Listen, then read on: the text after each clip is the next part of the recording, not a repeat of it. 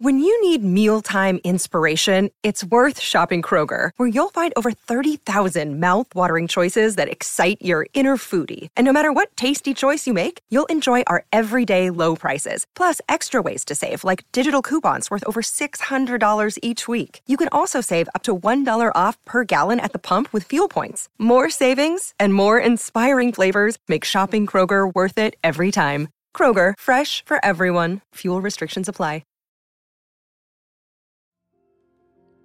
Il voto elettronico può essere una realtà o resterà soltanto una grande fantasia? Sappiamo che il voto è il sistema che può effettivamente cambiare le sorti di un paese e renderlo così accessibile, come per esempio tramite un telefono, quindi poter votare dal telefono, dal tuo computer, renderebbe tutto quanto ancora più semplice. Magari le nuove generazioni saranno ancora più intente e ancora più invogliate nel partecipare al mondo politico di un paese ma dall'altro lato sappiamo che ci possono essere delle grandissime conseguenze da un punto di vista di rischi, di privacy, di cyberattacchi, di questi hacker che possono cambiare le sorti di un paese perché riescono a manipolare questo delicatissimo sistema che esiste grazie alla democrazia. E quindi oggi cerchiamo di affrontare, grazie a questo articolo dell'MIT, se effettivamente il voto elettronico può essere una realtà oppure no. Buongiorno a tutti! Ciao belli, ciao belli, è un argomento molto interessante che devo dire ho avuto la possibilità di discuterne un po' di volte insieme a Rick, insieme ad alcuni ospiti anche che abbiamo avuto il piacere di invitare qui nei Cogito Studios ed effettivamente la risposta non è così chiara perché ci sono tantissimi lati positivi che tutti noi possiamo immaginare, ma anche ci sono molti rischi. E adesso potrebbe essere che grazie a queste nuove tecnologie e grazie a questi nuovi sistemi di uh, cyber security potrebbe essere magari qualcosa di fattibile, ma Approfondiamo grazie all'articolo, vedremo se effettivamente è qualcosa che sarà realizzabile oppure no nei prossimi anni, nei prossimi, no, almeno nei prossimi decenni. Speriamo il prima possibile comunque. E quindi ciao a tutti quanti, sono molto contento di essere qui insieme a voi. Grazie a Antonio Monda, buongiorno, buongiorno. Ciao Silvia, ciao Riccardo, ciao Valentina, ciao Nice Dylan, ciao Valerio, ciao Lorenzo, ciao Federico, ciao eh, Riccardo, ciao Matteo Bosio, ciao a tutti quanti. È sempre bello essere qui insieme a voi a, a mezzogiorno con questa bellissima rubrica che è Feed, che vi ricordo che la potete ascoltare ogni mattina a mezzogiorno.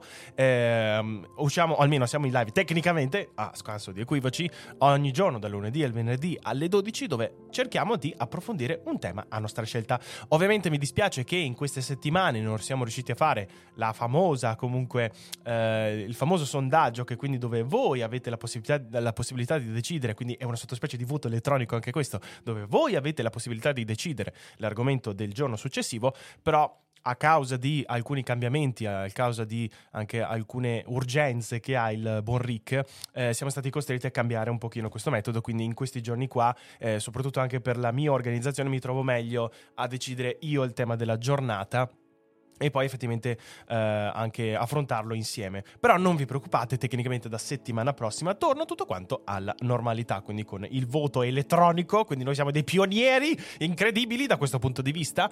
E, e poi quindi voi potrete partecipare, vi ricordo che per partecipare al voto, almeno al sondaggio per far, o almeno per far leggere l'articolo che ehm, analizzeremo il giorno dopo, bisogna essere abbonati. Quindi vi ricordo un'ennesima volta, perché questo è molto importante, che fra tutti i mille comunque vantaggi che potete avere se siete abbonati ad Elicogito, c'è anche la possibilità di decidere effettivamente l'argomento del giorno dopo su feed, oltre a poter recuperare le live in differita, avere contenuti specifici e dedicati solo per gli abbonati, potete interagire con la chat durante il feed, quindi io ve lo consiglio caldamente. E per 0,99 centesimi al mese, che sono cosa? Quasi 2000 delle vecchie lire, facciamo un po' i, i boomers, quindi convertiamo tutto quanto in lire come se, come se volesse dire qualcosa, ma non importa, quindi ve lo consiglio caldamente. Uh, vediamo un po'. La fede è una dittatura LOL. E la foto dei piedi di fede. Ok, d'accordo. Sì, quello è ovviamente tra i grandissimi vantaggi che ci sono se siete abbonati. Quindi, però non dite tutto, tutto quanto, perché sennò ci troviamo effettivamente troppi abbonati. Mettete like o uh, non voterete neanche sulla carta igienica alle prossime elezioni. Bravo Riccardo, vedo che ci siamo intesi. Uh, se mettono il voto elettronico, vendo il mio voto per la foto del petto di fede. Allora, io credo che questa cosa qui sta leggermente sfuggendo di mano. Quindi io vi consiglio di darvi una calmata. Non, non, non, concepisco questa sessualizzazione del mio corpo, questa oggettificazione del mio corpo. Non, non, mi piace per niente, non mi piace per niente. La conversione in lire serve a dire quanto l'inflazione è brutta. Sì, Circa, circa. Um, giusto prima, vabbè, piccola parentesi, abbiamo io Rick prima eh, stavamo eh, commentando un video che abbiamo visto di, di, Curry che stava facendo questo tiro da due però con una parabola particolarmente alta, impossibile. Allora, vabbè, diciamo, minchia, proprio, è proprio un mostro Curry. E tecnicamente adesso lui è lo sportivo più pagato eh, al mondo attualmente, con circa 45 milioni di dollari di contratto annui, eh, nella, solo, o almeno solo il suo contratto da sportivo, quindi solo per la stagione, poi c'è tutto il resto ovviamente. Ma tecnicamente ovviamente guardando l'inflazione che c'è stata negli anni 90, quindi riconvertendo quelli che erano gli stipendi di alcuni degli sportivi più importanti, parliamo del mondo del basket, negli anni 90, tecnicamente Jordan fa proprio... È, è, è una roba incredibile se, almeno se convertiamo quello che lui prendeva come stipendio negli anni 90 in confronto ad oggi, perché Steve McCurry, quindi adesso sappiamo che prende circa 45 milioni l'anno, ma tecnicamente in dollari, però col tasso di inflazione convertito ai giorni d'oggi di quello che prendeva all'incirca Jordan a metà degli anni 90, era tipo equivalente a 120 milioni di dollari all'anno. Quindi sì, ha senso cercare di convertire le lire in euro per far capire un po' l'inflazione, però è ancora più difficile quando hai un cambio di valuta. Almeno capisco già, o almeno che può avere molto più senso fare questo tipo di conversioni tra il dollaro quando valeva negli anni 80, anni 90 invece quanto vale adesso. Però vabbè, non importa discorsi a parte. Quindi bravo il mediano, bravi, bravissima Valentina, un, due fuga tra gli zombie, quindi bravissimi. E direi che adesso non, non, dobbiamo perdere altro tempo, visto che l'articolo credo che sia abbastanza cicciotto, ci sono molte cose da analizzare, quindi direi che possiamo cominciare. Ogni tanto non vi preoccupate, eh, io leggerò come al solito la chat, quindi se volete fare qualche domanda scrivetela in chat, se volete abbonarvi non vi preoccupate, vi ringrazieremo e quindi grazie per tutta la collaborazione. Allora, Baffo dice, eh, perché solo per i primi 50 abbonamenti una batteria di pentole Inox 1810, coltelli Miracle Blade, compreso Chef Tony, il montascale Stan e Fede verrà a casa vostra e ovviamente vi daremo anche i pennelli cinghiale perché tanto vale che facciamo proprio una bella full immersion fine anni 90, primi anni 2000, tanto per. Allora, avrò un po' di tosse in questi giorni, quindi abbiate pazienza se ogni tanto io dovrò o mutarmi o tossire allegramente davanti al microfono. Allora, buongiorno, ciao a tutti quanti. Allora direi che possiamo cominciare. Questo articolo è del MIT, quindi abbiamo tecnicamente qualche fonte un pochino più affidabile, però siamo sempre pronti a criticarlo in maniera oggettiva. Bene, allora, questo scienziato sta cercando di creare una macchina elettorale accessibile e inattaccabile. Alcuni esperti ritengono che l'inseguimento sia fuorviante, perché nessun computer potrebbe mai essere eh, inattaccabile. Eh, Joan Gilbert era imperterrito. Questo articolo eh, è stato originariamente pubblicato su Undark, ma oggi qua invece lo leggiamo sull'MIT. Alla fine del 2020, una grande scatola è arrivata nell'ufficio di eh, John Gilbert presso l'Università della Florida. Il professore di informatica cercava questo tipo di prodotto da mesi. Gli ordini precedenti avevano dato scarsi risultati. Questa volta però era ottimista. Gilbert portò il pacco a casa. All'interno c'era una scatola trasparente costruita da un'azienda francese e dotata di un touchscreen da 27 pollici. Quasi immediatamente Gilbert iniziò a modificarlo ha messo una stampante all'interno e ha collegato il dispositivo al Prime 3, che è il sistema di voto che ha costruito dal primo mandato dell'amministrazione di George W. Bush. Dopo 19 anni di costruzione, armeggiare e test, ha detto a Undark questa primavera di aver finalmente inventato la tecnologia di voto più sicura mai creata. Undark vi ricordo che è l'articolo originale da cui è tratto questo, questo pezzo de- dall'MIT. Gilbert non voleva solo pubblicare un documento che delineasse le sue scoperte, voleva che la comunità della sicurezza elettorale riconoscesse, riconoscesse ciò che aveva realizzato per, o almeno per riconoscere quello che era, in effetti, una svolta. Nella primavera del, di quest'anno ha inviato un'email a molti dei critici più rispettati e vocali della tecnologia di voto, tra cui Andrew Apple, uno scienziato informatico dell'Università, dell'Università di Preston. Ha lanciato una semplice sfida, almeno hackerare la mia macchina. Il loro accesso sarebbe stato libero. Nessun sigillo, prova di manomissione da evitare, procedure di catena di custodia da sovvertire o finti addetti a sondaggi da ingannare e dovrebbero accettare una sola condizione, capovolgere ogni voto allo stesso candidato. A questo punto Gilbert aveva pubblicato un video del suo dispositivo di marcatura delle schede o BMD in azione, ma non era sicuro di come la comunità di hacker avrebbe risposto. C'è una parte di quella comunità che è molto fiduciosa in quello che fa, ha detto, e se sentono come funziona possono scappare da esso. Dopo quasi due decenni dello spazio elettorale, Gilbert sapeva che stava saltando per primo nel, di- nel, nel dibattito forse più controverso sull'amministrazione elettorale degli Stati Uniti. Quale ruolo, se del caso, i dispositivi di marcatura delle schede elettorali touchscreen dovessero svolgere nel processo di voto. La legge federale richiede che i siti elettorali abbiano almeno una macchina elettorale in loco che possa servire gli elettori con disabilità e almeno il 30% dei voti è stato espresso su una sorta di macchina delle elezioni generali del 2020, al contrario di una scheda contrassegna- o almeno contrassegnata a mano. Per chi sta guardando il video, qua abbiamo un esempio di come dovrebbero essere gestite queste macchinette qua. Quindi è una macchinetta per il voto su, in questo caso su un marciapiede, che si trova in un parcheggio a Charleston, nella Carolina del Sud, e gli elettori di età pari o superiore ai 65 anni e le persone che non sono in grado di mettersi in fila per votare a causa di una disabilità sono autorizzati a votare dal loro veicolo. Anche questo molto interessante.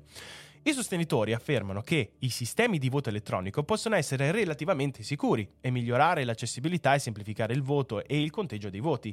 Nel frattempo, critici accademici come Apple hanno sostenuto che sono insicuri e dovrebbero essere usati il meno frequentemente possibile. Questi argomenti sono stati a volte sostenuti da una ricca comunità informatica o informale di hacker che passano il loro tempo a dimostrare che possono hackerare i dispositivi. Recentemente questo dibattito precedentemente di nicchia, è stato abbracciato da un coro di teorici della cospirazione che affermano, senza prove, che le macchine compromesse sono costate a Donald Trump la presidenza, per esempio. Tra queste preoccupazioni sulla tecnologia elettorale, una manciata di innovatori, tra cui questo Gilbert, ha cercato una soluzione che metta a tacere i critici, che una macchina per il voto, facile da usare, basta su, o almeno è basato su un software open source e significativamente più difficile da hackerare rispetto ai modelli esistenti. Ma alcuni ester- almeno alcuni esperti ritengono che l'inseguimento sia fuorviante, perché nessun computer potrebbe mai essere inacca- inattaccabile e questo che purtroppo abbiamo avuto la dimostrazione sotto vari esempi, praticamente quali, quasi eh, ogni sistema governativo che noi conosciamo c'è stata almeno una volta un'infiltrazione da parte di un gruppo di hacker o da un singolo hacker. Quindi in questo caso qua noi sappiamo che c'è bisogno di alcuni layer di sicurezza che siano altamente eh, più sviluppati rispetto a quelli che ci sono adesso. E quindi sono assolutamente d'accordo per il momento che attualmente un sistema di voto elettronico, per quanto io sarei assolutamente d'accordo, in realtà ci sono già dei paesi che attuano questo tipo di sistema mi ricordo che per esempio in un, via- in un, mio viaggio a Tallinn mi ricordo che ho parlato con delle persone che molti di loro utilizzano il voto elettronico e l'hanno trovato estremamente comodo. Però sappiamo al tempo stesso di quanto questo può essere un sistema molto delicato, soprattutto in alcuni paesi che possono avere anche un certo tipo di potere, un certo tipo di rilevanza da un punto di vista geopolitico estero, quindi anche di contratti con multinazionali e con altri paesi esteri, che le sorti di un paese possono, de- o almeno dipendono soprattutto anche da chi sta al governo. E nel momento in cui un paese paese eh, tramite il, il, voto democratico si ha la possibilità di cambiare le sorti di un paese grazie a quindi alla modifica dei voti e far salire al trono, lasciatemelo dire, una persona rispetto ad un'altra, questa cosa qui è molto molto difficile e soprattutto anche, cosa molto interessante, mi piacerebbe capire se questo articolo parlasse anche di un'altra cosa, ovvero nel momento in cui ci fosse effettivamente un'infiltrazione di un hacker che può cambiare i risultati di voto, c'è un sistema per rilevarlo? C'è un sistema per eh, ritornare ad una fonte originale o almeno avere quasi un sistema di backup che ti consente almeno di confrontare i dati finali che magari possono essere stati modificati rispetto ad un altro tipo di dati, magari in un altro server con un altro tipo di software, per confrontare questi due dati e vedere se c'è stata una discrepanza o se effettivamente c'è stata qualche modifica esterna. Mi piacerebbe scoprirlo e speriamo che magari più avanti riusciamo a sapere qualcosa riguardo. E anche se la macchina di Gilbert fosse infallibile, lui e altri sostengono che la cultura hacker del voto, una cultura che è più intenta a distruggere i dispositivi che a crearli, rende improbabile che la macchina otterrebbe mai un ascolto equo, per non parlare di essere adottata. Per due decenni l'ascesa della tecnologia di voto ha permesso alcuni dei più alti ideali democratici degli Stati Uniti e ha anche incarnato i suoi sospetti politici più viscerali. Qua ovviamente stiamo parlando di Stati Uniti perché qua si parla di un articolo eh, inglese che parla di comunque un evento inglese, ma credo che possa essere assolutamente applicabile da un punto di vista di concetto anche per altri tipi di paesi, quindi credo che possiamo immaginarci questo tipo di scenario e le stesse problematiche anche in un sistema italiano. Gilbert crede di aver inventato la sua via d'uscita da questo dilemma. Chi gli dimostrerà che si sbagliava? Poi anche altre cose che mi piacerebbe capire se effettivamente questo articolo ne parlerà, ovvero se attualmente noi possiamo considerare l'idea che grazie a dei computer quantistici possiamo ave- almeno avere una possibilità di avere un sistema crittografato, eh, o almeno su, di cyber security, che possa essere sufficiente per questo sistema di voto. Perché se non mi sbaglio, eh, credo che ne parlavamo forse insieme alla pastorella, ma avevo visto anch'io dei video ehm, di un altro ragazzo che nel caso vi consiglio di seguire, che si chiama Overvolt. Credo che sia molto bravo lui, che parla molto spesso anche di cyber security, parla di eh, computer quantistici, cose eccetera. Lui parla di tecnologia in generale, fa anche review e recensioni di prodotti tecnologici. Ma mi ricordo che c'è stato un video che l'ho trovato anche particolarmente interessante, in cui parlava delle applicazioni dei computer quantistici da un punto di vista di cyber security. Ovvero che cosa? Nel momento in cui tu hai la possibilità di avere un computer quantistico e quindi non funziona tramite un classico sistema binario di 1 e 0, quindi dove i transistor possono essere o accesi o spenti, come dire, ma hai tutta, diciamo, quella variazione che quindi hai la possibilità di avere tutti i numeri, almeno tutte le, le, le, frequenze, dallo 0 all'1. E in questo caso qua, quindi, tu potresti avere la possibilità di creare una chiave che è assolutamente irreplicabile perché grazie quindi alla quantità di dati, alla quantità di layer di sicurezza che ci possono essere grazie ad un computer quantistico, soprattutto quindi anche grazie alla sua capacità computazionale, la sua capacità di fare una quantità di calcoli che è assolutamente imparagonabile rispetto a quello che possono essere dei computer non quantistici, per quanto ovviamente noi in realtà facciamo ancora fatica a capire quale può essere considerato un computer quantistico e quale no, se effettivamente ne abbiamo uno attualmente a disposizione oppure no, perché so che almeno ne abbiamo alcuni che vengono chiamati, chiamati computer quantistici, ma al tempo stesso è ancora difficile capire se effettivamente è quello che noi intendiamo e effettivamente hanno la capacità computazionale che noi possiamo avere grazie ad un vero, fra virgolette, computer quantistico.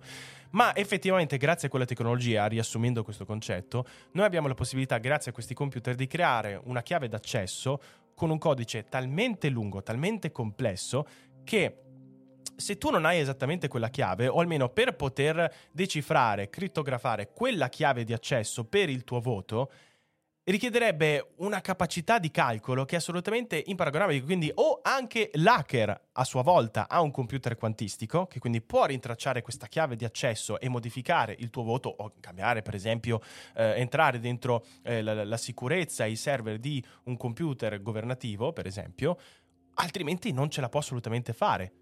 E io spero che non credo che sia assolutamente questo l'esempio, non credo che eh, la soluzione che ha, eh, vuole portare Gilbert sia mm, grazie ad un computer quantistico, almeno vedendo il sistema che hanno implementato do- dubito fortemente, però mi piacerebbe che almeno ne parlasse e che potesse dare almeno una sua opinione a riguardo. Andiamo avanti. Oggi il mercato delle macchine per il voto è dominato da tre principali fornitori. Election System and Software, Dominion Voting System e Heart eh, Intercivic. Secondo una stima, l'intero settore genera circa 300 milioni di, entrate, di dollari di entrate l'anno. In gran parte del paese, quando qualcuno vota, compila semplicemente una scheda cartacea, che viene tipicamente alimentata attraverso un dispositivo di conteggio chiamato scanner ottico. Altrove, alcuni elettori utilizzano configurazioni completamente digitali, chiamate sistemi elettronici di registrazione diretta, che a volte utilizzano il computer per contrassegnare e contare i voti. Un dispositivo di marcatura delle schede elettorali ha elementi di entrambi i tipi di sistemi, mentre i design specifici vari- eh, variano, come per esempio i BMD che abbiamo visto prima, che hanno un touchscreen del computer per consentire agli elettori di effettuare le loro selezioni. La macchina stampa quindi una scheda elettorale cartacea che può essere inserita in uno scanner. A differenza delle schede cartacee contrassegnate a mano, le BMD hanno la capacità di raccogliere e di accogliere ogni elettore utilizzando una varietà di dispositivi di accessibilità, compresi gli elettori che non possono vedere, maneggiare la carta o persino toccare lo schermo. Le macchine sono proliferate dal 2002 quando il Congresso ha approvato l'Help America Vote Act. Tra gli altri cambiamenti epocali, HAVA, che è una, una, sigla che non so se dopo ci spiegheranno, ha eliminato gradualmente i sistemi di schede perforate, come quello che ha prodotto i famigerati eh, CATS sospesi eh, in Florida nel 2000 e ha stanziato circa 3 miliardi di dollari agli stati, parte dei quali è stata utilizzata per acquisire nuove macchine che lo volessero o meno.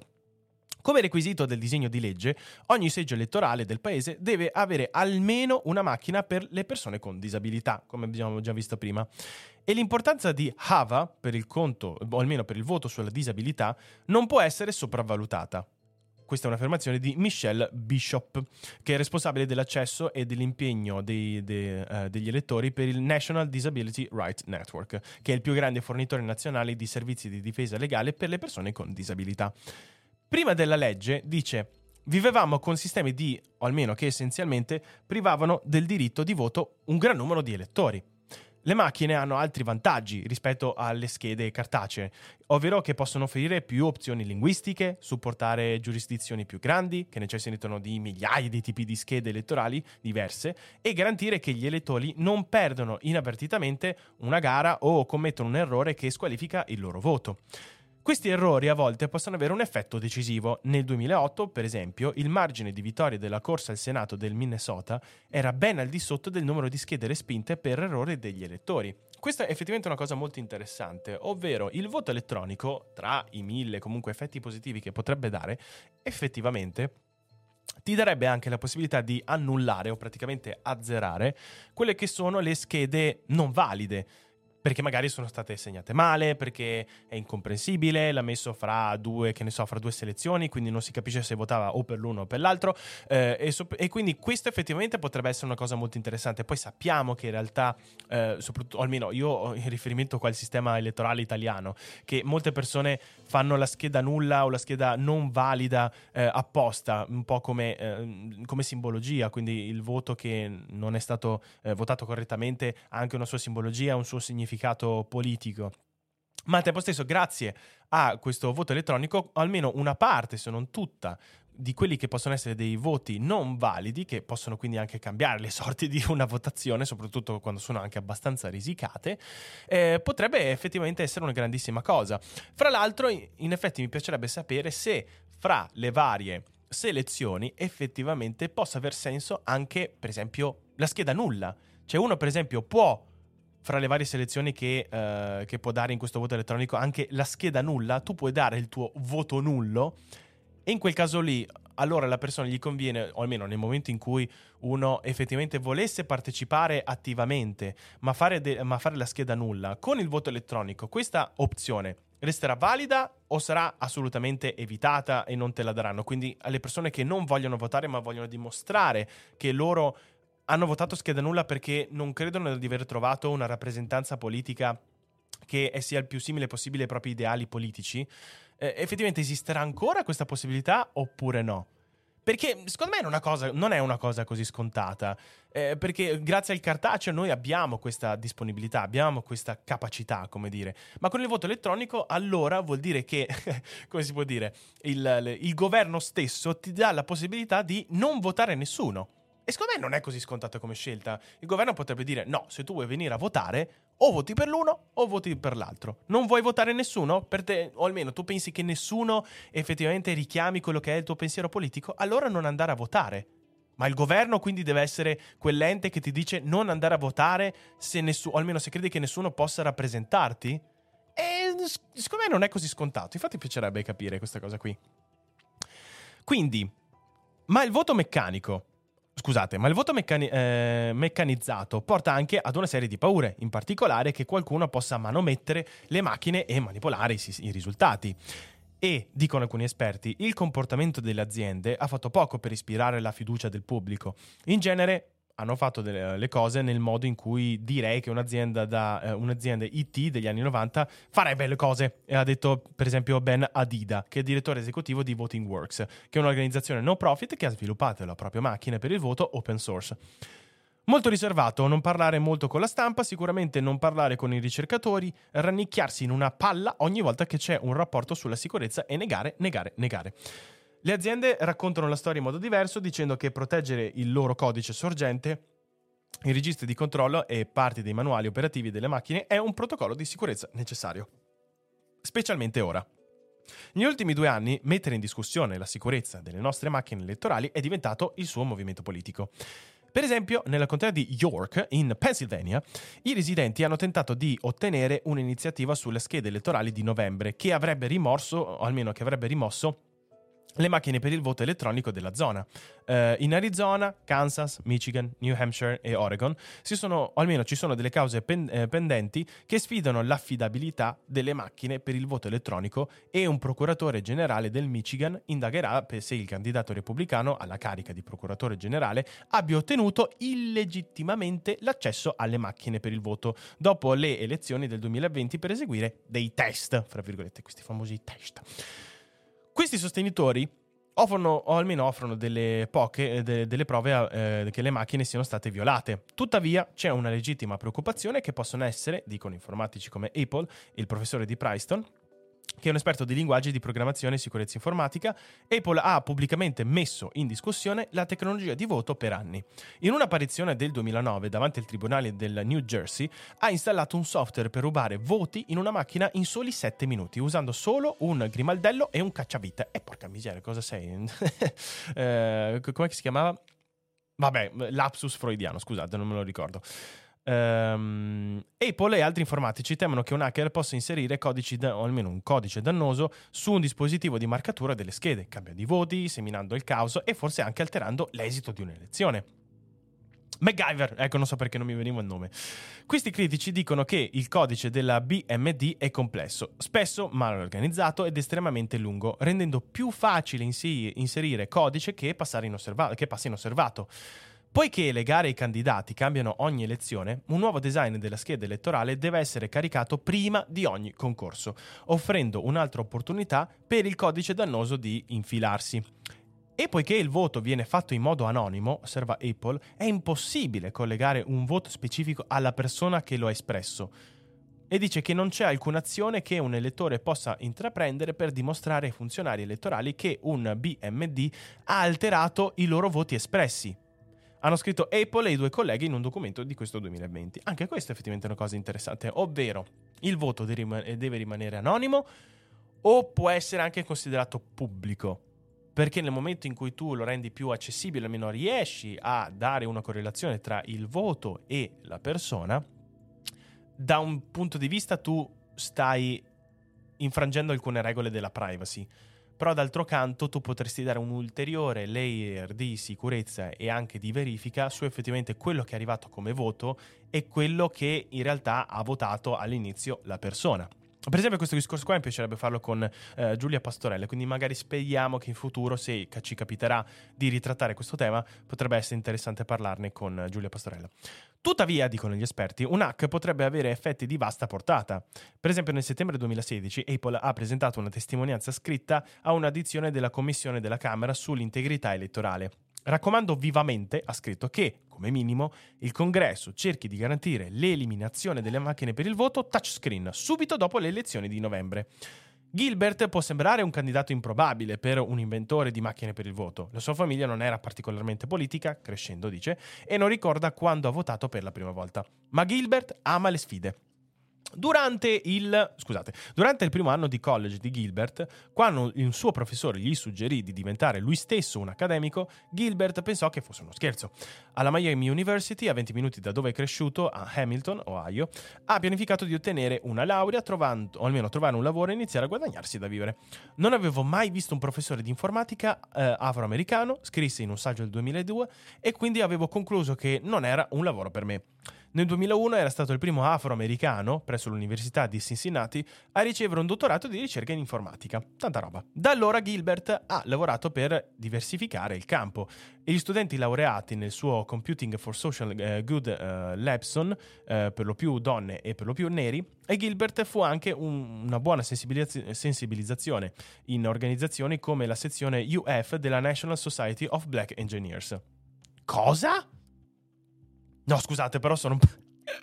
sono un po' sconvolto. Allora, allora, allora, allora, allora, allora. Prendete le mie parole con le pinze. Ma il fatto che negli Stati Uniti esista una National Society of Black Engineers, io la trovo abbastanza discutibile. Voi sapete benissimo che cosa intendo, ma secondo me non c'è bisogno di creare una National Society of Black Engineers per poter parlare, o almeno per poter sconfiggere alcune tematiche sul razzismo. Ma no, no, no, non voglio, non voglio aumentare, o almeno non voglio alimentare questa discussione. So che può essere un rabbit hole di cui me ne pentirò subito, eh, perché sappiamo benissimo quanto siano delicati questi, queste discussioni qua. Ma io sinceramente la trovo veramente un'americanata avere l'associazione nazionale degli ingegneri neri. Vabbè. D'accordo, andiamo avanti. In uno di questi incontri, diversi anni fa, incontrò Jean-Louis, allora uno studente universitario che non aveva mai preso in considerazione la scuola di specializzazione. In precedenza aveva una visione diversa di come avrebbe potuto essere un dottorato di informatica, dice Lewis. Ehm, ci sono delle immagini. Allora, credo che l'immagine che avevamo di Gilbert fosse quella all'inizio dell'articolo, quindi nel caso, se volete sapere di più su di lui, eh, potete sempre seguire qua all'MIT e vi può dire altre informazioni a riguardo. Allora, leggo ancora un piccolo pezzettino e poi ci, almeno mi fermo un attimo a leggere la chat perché sono convinto che avete detto molte cose. Luis ora lavorava nel laboratorio di Gilbert, dove lui e altri ricercatori stanno impiegando la tecnologia per cercare di risolvere problemi grandi e ambiziosi. Un software che, ha, che hanno sviluppato Application, uh, Applications Quest utilizza l'intelligenza artificiale per affrontare il problema delle diversità delle ammissioni e delle assunzioni, attualmente utilizzata dall'Università della Florida eh, per la selezione delle borse di studio. Un altro prodotto, il Virtual Traffic Stop, consente agli agenti di polizia di avviare una videochiamata con il conducente che hanno appena accostato, rendendo l'incontro più sicuro per entrambe le parti. Eh, questo è interessante, questo è molto bello. Il punto centrale è che questa tecnologia interagisce con le persone, dice Luis dal, uh, del lavoro condotto dal laboratorio di Gilbert. Non è solo teoria, dice, ma come mette in pratica eh, dove vuoi aiutare le persone. No, aspetta, la rilego. Forse, sì, non è solo teoria, dice, ma come mettere in pratica dove puoi aiutare le persone. Ok, d'accordo. Luis è stato curato- curatore con Gilbert, coautore scusate, con Gilbert di uno dei loro eh, recenti articoli sulla eh, BMD e la macchina per votare, ha detto, è stata un'ossessione speciale per Gilbert. Il Dr. G, eh, sembra il nome di un rapper, è su un altro livello, dice Luis. È visibilmente, uditivamente, tutto il LIS appassionato di Prime terzo. Per um, i primi anni 2000, dice Gilbert, era una conferenza di ingegneria con i suoi studenti laureati. Nessuno di loro, o almeno nessuno di loro, aveva precedentemente esaminato il design delle macchine per il voto, ma erano interessati, specialmente dopo le elezioni del 2000 e il crollo del sistema di schede perforate della Florida. Gli studenti sono rimasti schiacciati da ciò che gli oratori avevano da dire e non puoi usare le macchine, non funzionerà, non c'è modo di farlo, ricorda Gilbert. Qua per esempio c'è un piccolo video del Transparent Voting Machine Prototype. Beh, vediamo se riesco almeno a farvelo vedere un pochettino. Eccolo qua. Quindi qua c'è una scheda con un touchscreen che vi dà tutte le selezioni e poi questa macchinetta qua vi dà anche un risultato cartaceo. Per esempio qua c'è anche scritto uh, please review, no, togli questo. Please review your selection below, touch your selection to continue. Ah, figo! Quindi ti dà proprio anche il feedback fisico e cartaceo di quello che tu hai votato. Tu dici è esattamente quello che tu hai votato? Uh, print my selections e qua per esempio puoi mettere tutte le selezioni che, che tu vuoi, i nomi dei candidati, cose eccetera e subito dopo ti viene fuori quindi il risultato. Quindi in questo caso qua tu dici che eh, US Senator John e poi qua non riesco a leggere bene, quindi confermi che tu hai effettivamente votato questa persona qua. Print my selection e vai avanti. Interessante. E quindi qua devi anche mettere il nome scritto, quindi lo devi anche eh, scrivere. Oh, diventa già un po' più complicata però sta roba qui, quindi vuol dire che per fare un singolo voto effettivamente ci vuole un po' più di tempo e vorrei capire se effettivamente questo livello di tempistiche è qualcosa di almeno efficace e abbastanza fattibile oppure no. Però interessante, interessante, interessante. Ora che Gilbert aveva sentito qualcuno dire che non si poteva fare, era eccitato. Nel 2003 lui e il suo team hanno rilasciato il loro primo prototipo di Prime Terzo. La macchina ha permesso agli elettori di effettuare le loro selezioni non solo toccando uno schermo, ma anche utilizzando un auricolare e un microfono o un sistema di paddle, accogliendo gli elettori con disabilità fisiche e coloro che hanno difficoltà a vedere, sentire, parlare o leggere. Il test nel mondo reale hanno portato, almeno sì, i test nel mondo reale hanno portato ad degli aggiustamenti. Dopo che c'era una quantità distraente di rumore di fondo durante un test presso l'Alabama Institute of the Deaf and Blind, ha cambiato il sistema per rilevare meglio la voce di un elettore, prima che fosse utilizzata da un gruppo di elettori con vari gradi di alfabetizzazione. Ha raggiunto immagini dalla scheda elettorale. Mentre la macchina di Gilbert stava prendendo forma nei primi anni 2000, la politica intorno alla tecnologia di voto è diventata sempre più complicata. Eh, direi che facciamo una piccola pausa e nel frattempo anche ne approfitto per dire che io mi immaginavo che questo articolo qua volesse andare in una prospettiva leggermente diversa. Quindi diciamo che questo tipo di voto elettronico, infallibile, cosa eccetera, eh, io mi aspettavo che fosse qualcosa di soprattutto software, e invece qua c'è una componente fisica, diciamo, non trascurabile. E quindi per il momento la soluzione che lui offre non è quella che io mi immaginavo, ovvero di poter votare da qualsiasi punto del mondo tramite un tuo dispositivo quindi diciamo che lui sta, tra, sta, almeno sta parlando di un sistema di voto elettronico che sia infallibile, ma che comunque richiede una parte cartacea. E da una parte potrebbe essere qualcosa di interessante, però dall'altra mi fa essere ancora abbastanza dubbioso su un sistema del genere. Lo trovo, sì, effettivamente è un layer di sicurezza in più, però non credo che sia esattamente quello di cui noi abbiamo bisogno adesso. Allora, quindi torno un attimo alla eh, alla chat. Quindi ciao ragazzi, grazie Elia Bressane, grazie mille, grazie, bravi ragazzi che vi abbonate, bravi, continuate così. Allora, torniamo un po' indietro. Uh, vediamo un po'. Bravo Fede che fai le ore piccole ad ulurare nudo alla luna col freddo che comprendi i malanni. Grazie Baffo, come al solito fai sempre dei commenti particolarmente puntuali su, sull'articolo. Allora, ehm, attenzione all'hype sui computer quantistici, dice eh, Neon, sono utilizzati solo in scopi molto ristretti riguardo alla crittografia, esistono già algoritmi che sono resistenti ad un attacco quantistico. Eh, su questo purtroppo non ho, eh, non ho delle fonti che possono effettivamente co- confermare quello che tu dici oppure no, però nel caso lo prendo assolutamente in considerazione. Una NordVPN, esatto, esatto, esatto, esatto. Eh, Alessandro dice che nel romanzo Apocalisse su Argo di Robert Sawyer, i computer per secoli cambiano di nascosto i risultati delle elezioni per il bene dell'umanità, secondo loro. Idea poco incoraggiante. Beh, effettivamente è molto interessante eh, dei computer che hanno una loro, una, una loro, morale. Ovviamente non ci sono ancora delle applicazioni pratiche, almeno non abbiamo ancora dell'intelligenza artificiale e dei computer che abbiano un certo tipo di morale che sia in grado di capire qual è il meglio e il peggio per l'umanità per fortuna direi anche, però da un punto di vista di eh, speculazione è molto interessante rifletterci su, ovvero quando un giorno noi potremo avere dei computer che effettivamente hanno delle capacità decisionali, decisionali, hanno una loro etica, una loro morale, e allora potrebbe essere che in quel caso lì abbiano anche la capacità di decidere alcune cose per noi e nel momento in cui noi magari daremo abbastanza spazio a questo tipo di macchine, a questo tipo di intelligenze per decidere alcune cose della, della sorte dell'umanità, Faranno bene o faranno male? Lo scopriremo su Super Quark. Allora, Riccardo dice: eh, Questo sarebbe interessante. MacGyver, sì, esatto. Eh, il voto elettronico potrebbe anche essere una buona idea, ma non garantisce una sicurezza assoluta. Eh, esatto, esatto, è quello di cui stiamo parlando un po' adesso. Infatti, è per quello che eh, Gilbert, in questo, in questo articolo qua, lui comunque cerca di mescolarlo sempre insieme ad un sistema fisico, che quindi qua è quello cartaceo ed effettivamente qua in Italia utilizziamo sempre il voto cartaceo perché è quello dove per il momento abbiamo meno probabilità che possa essere attaccato o che possa essere modificato. Però al tempo stesso io spero che prima o poi il cartaceo possa mm, finire, anche perché, se, almeno sembra una roba banale da dire, però tecnicamente questa roba qui deve essere trasportata, deve essere immagazzinata, deve essere stoccata, deve essere messa comunque in degli archivi, tutti, vo- o almeno se non mi sbaglio, eh, ne ho parlato anche grazie al buon eh, Marcello Dall'Osso, che è un nostro seguace che ha lavorato agli archivi del, del, del, governo a Roma. E se non mi sbaglio, lui mi aveva spiegato che tutti i voti sono negli archivi. Quindi tutti i voti che abbiamo mai fatto nella storia de- de- dell'Italia, eh, dopo, tranne dopo un tot di anni, se non mi sbaglio, che vengono buttati, comunque vengono archiviati.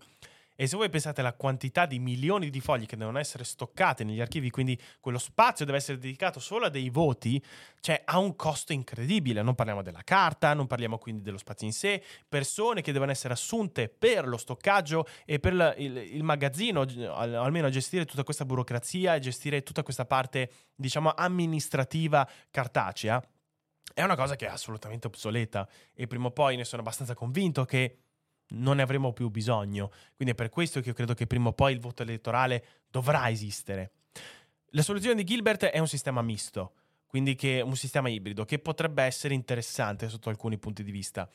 Però credo che sia ancora più utile cercare di lavorare ancora di più su un sistema di sicurezza informatico in modo tale da consentire effettivamente un voto elettronico. Credo che quella sia l'unica via e quindi per il momento credo che la soluzione proposta da Gilbert non sia qualcosa che io reputo particolarmente interessante. È interessante in sé come esperimento, ma credo che abbia una vita scusate la tosse, che abbia una vita abbastanza breve.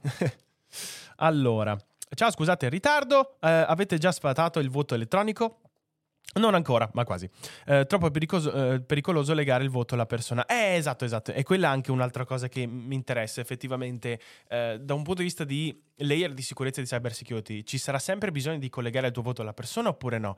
Perché in quel caso lì anche io mi immagino che nel momento in cui uno riesce ad entrare nel server e modificare i voti, allora quindi può anche modificare il voto di una persona specifica e poi dire "Ah, avete visto cosa ha votato questa persona qua? Ha votato il partito neonazista italiano".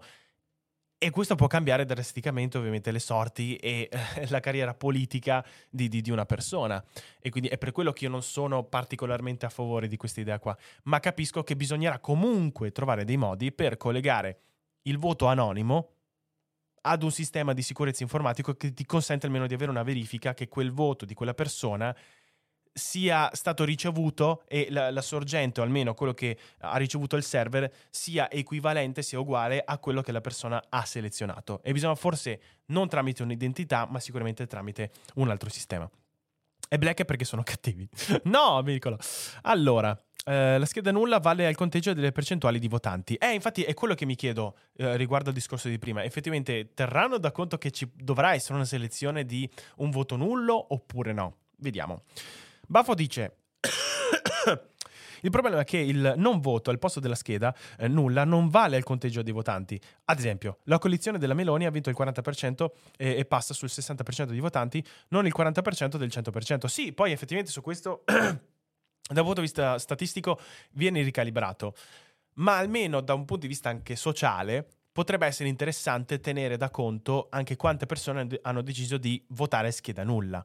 Ehm, poi io non sono particolarmente, o almeno non credo di non aver mai fatto scheda nulla. No, effettivamente no. Eh, però eh, credo che possa essere una selezione, o almeno una possibilità, che alle persone bisognerà comunque dare. Uh, è un problema anche così perché se sai quanto una persona entra nel seggio puoi risalire a che cosa ha votato. Sì, sì, certo Andrea, certo, assolutamente. I computer anti-abortisti. No! Allora, il mio, commento, eh, il mio commento non era tema articolo, in realtà si riferiva a Fede che tossiva. Ok.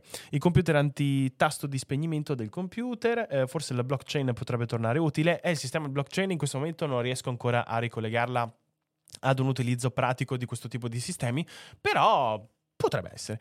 Uh, sì, virtualmente c'è molto più spazio, non c'è una cosa più odiosa degli archivi cartacei della, della, pubblica amministrazione. Ah beh, non oso immaginare, non oso immaginare.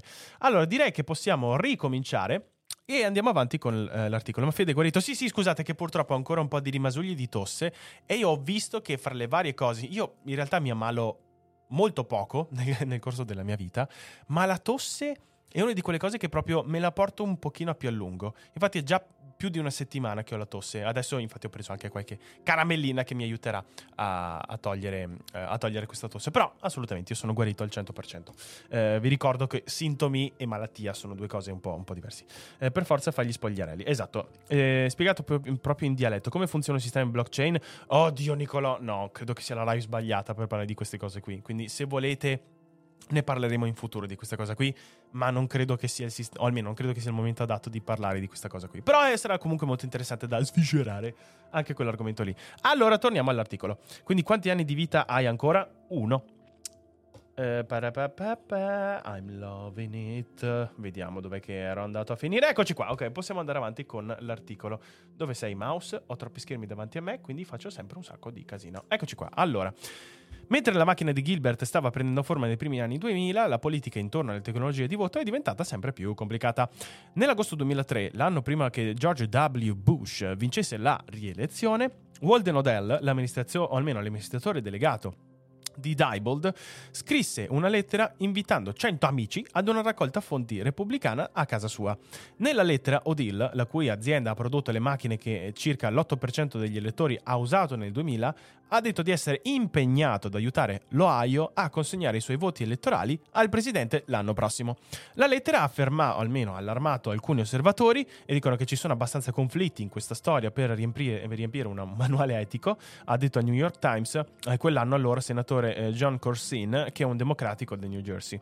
Nel 2007 un altro fornitore di macchine per il voto, che è la Smartmatic, Smartmatic, sì, la Smartmatic, ha venduto la sua filiale statunitense al fine di porre fine ad una revisione durata mesi da parte del Comitato degli investimenti esteri degli Stati Uniti sul fatto che la società di proprietà venezuelana avesse legami con il governo venezuelano.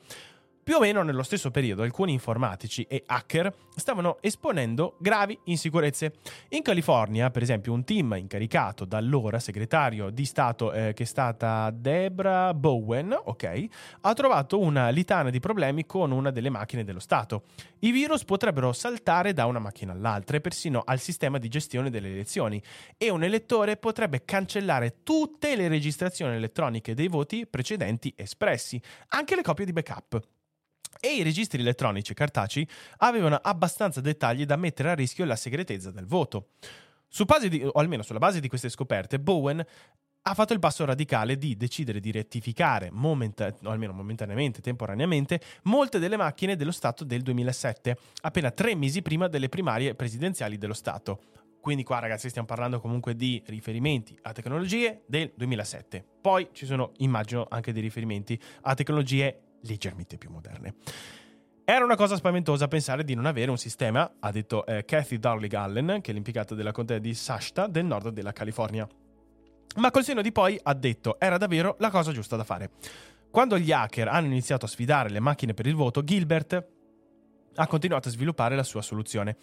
Nel 2018 il software di Prime Terzo è stato utilizzato nel New Hampshire, dopo essere stato sperimentato alcuni anni prima. Quell'anno ha debuttato anche nella contea di Butler, Ohio, dove Gilbert è cresciuto.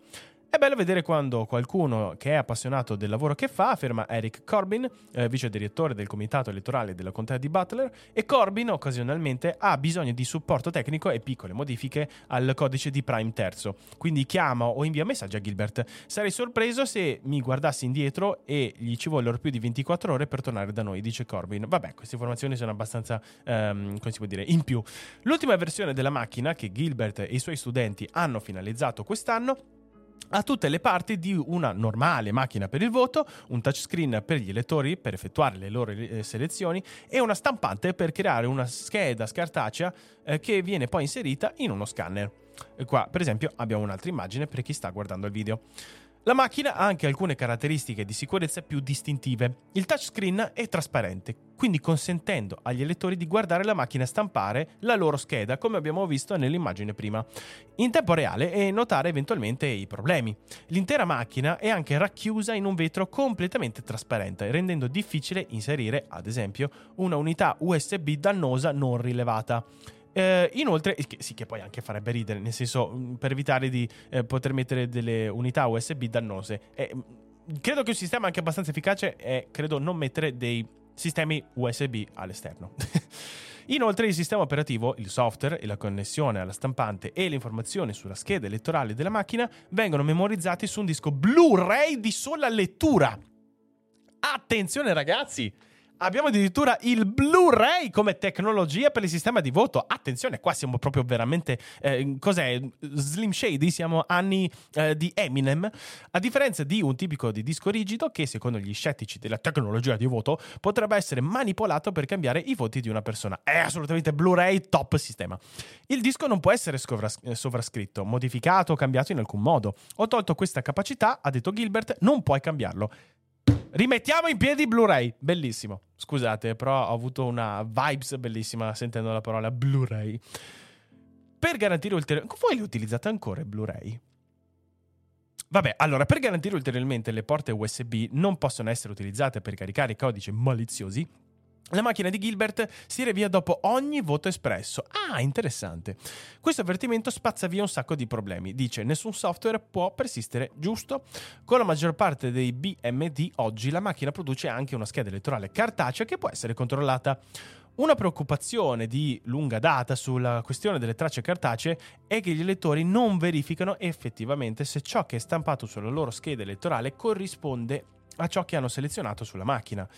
Se questo è il caso, allora gli audit non servono.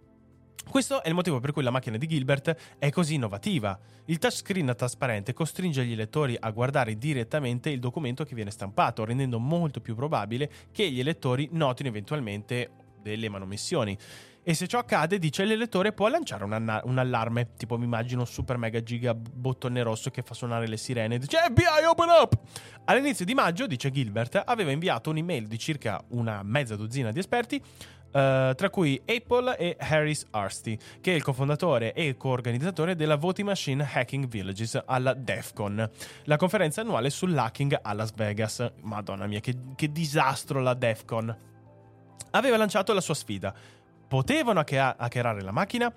Defcon in particolare sembrava un'occasione perfetta per Gilbert di mostrare la sua BMD.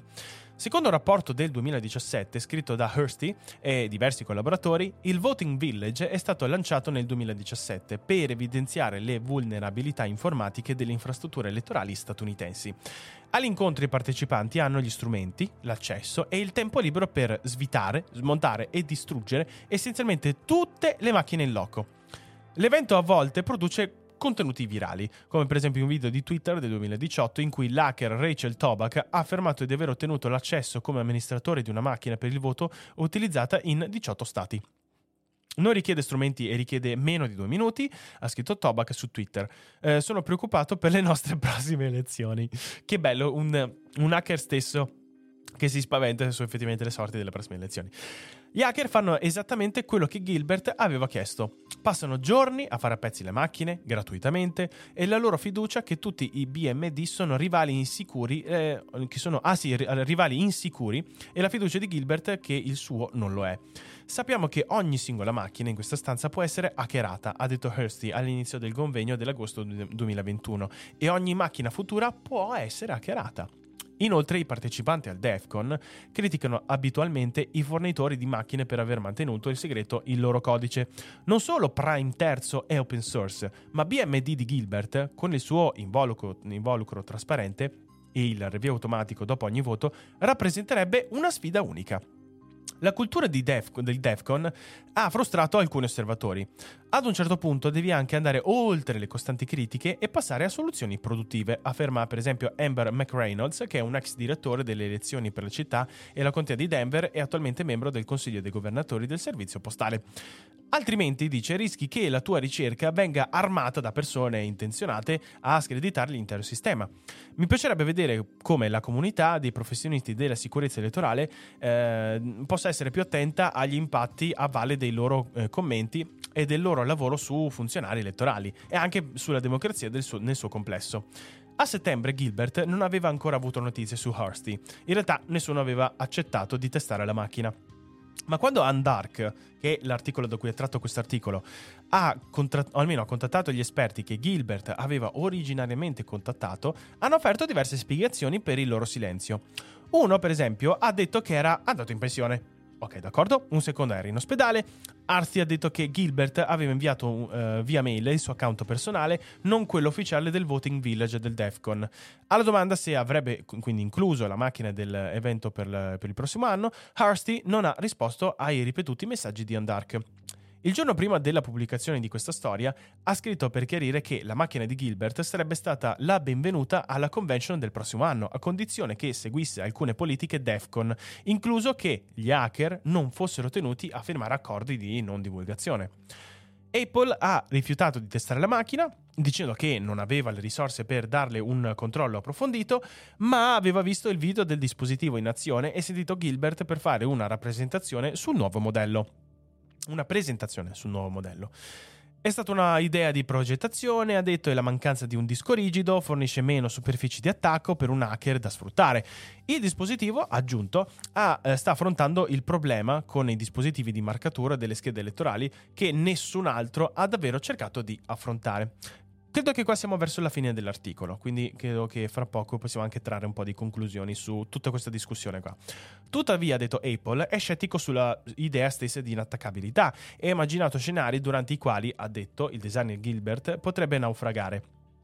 Per esempio, in un post sul blog pubblicato nell'aprile dello scorso anno, ha scritto che il sistema dipende molto dalla spinta degli elettori umani a rivedere i loro voti.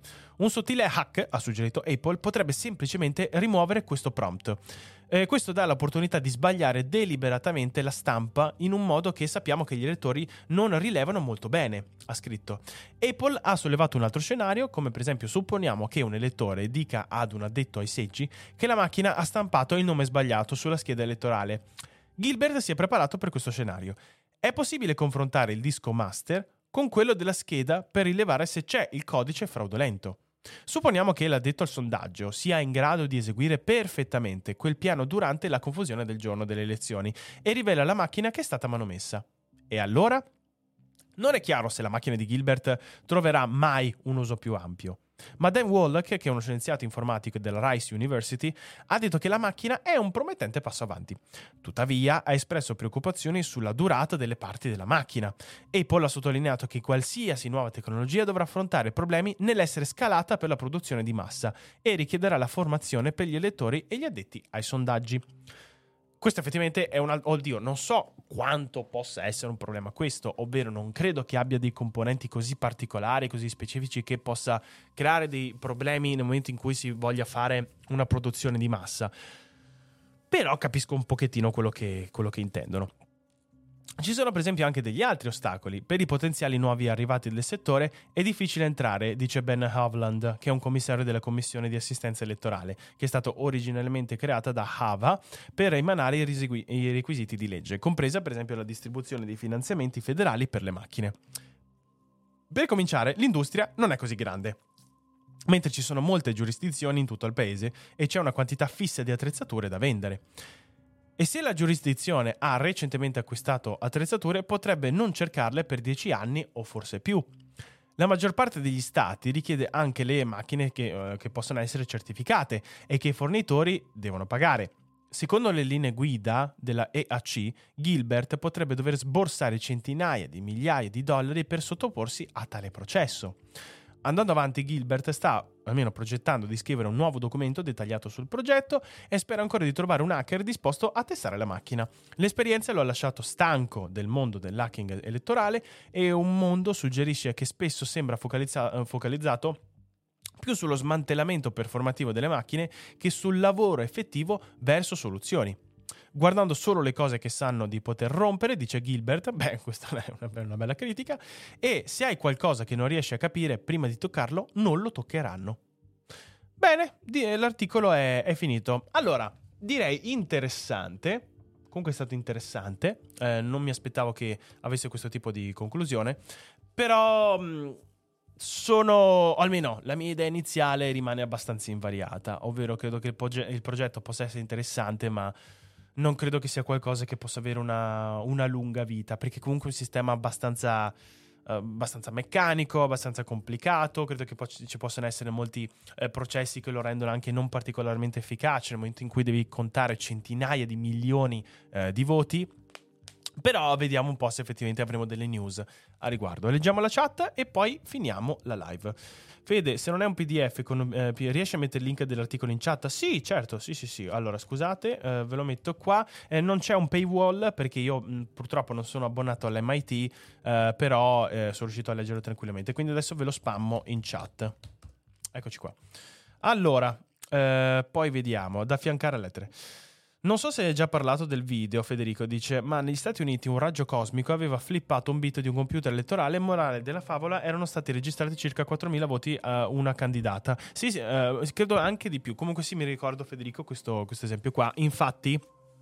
Uh, da lì in poi, uh, questo, se non mi sbaglio, abbiamo visto anche un video riguardo su, di, di, di, Veritasium riguardo questo, questo, tema qui, ovvero che soprattutto i primi computer, invece adesso sono tutti schermati, um, tutti i transistor che c'erano nella scheda madre eh, e nella CPU non avevano, non avevano, un certo tipo di protezione, da quelli potevano essere dei, dei neutrini o altri, o altri tipi di, uh, di particelle subatomiche che effettivamente, grazie alla loro alla loro carica elettrica eh, potevano effettivamente cambiare il valore di un transistor. Eh, perché comunque noi siamo continuamente bombardati da neutrini e ad altri tipi di particelle che hanno una, una loro carica elettrica, che hanno comunque una, una loro energia.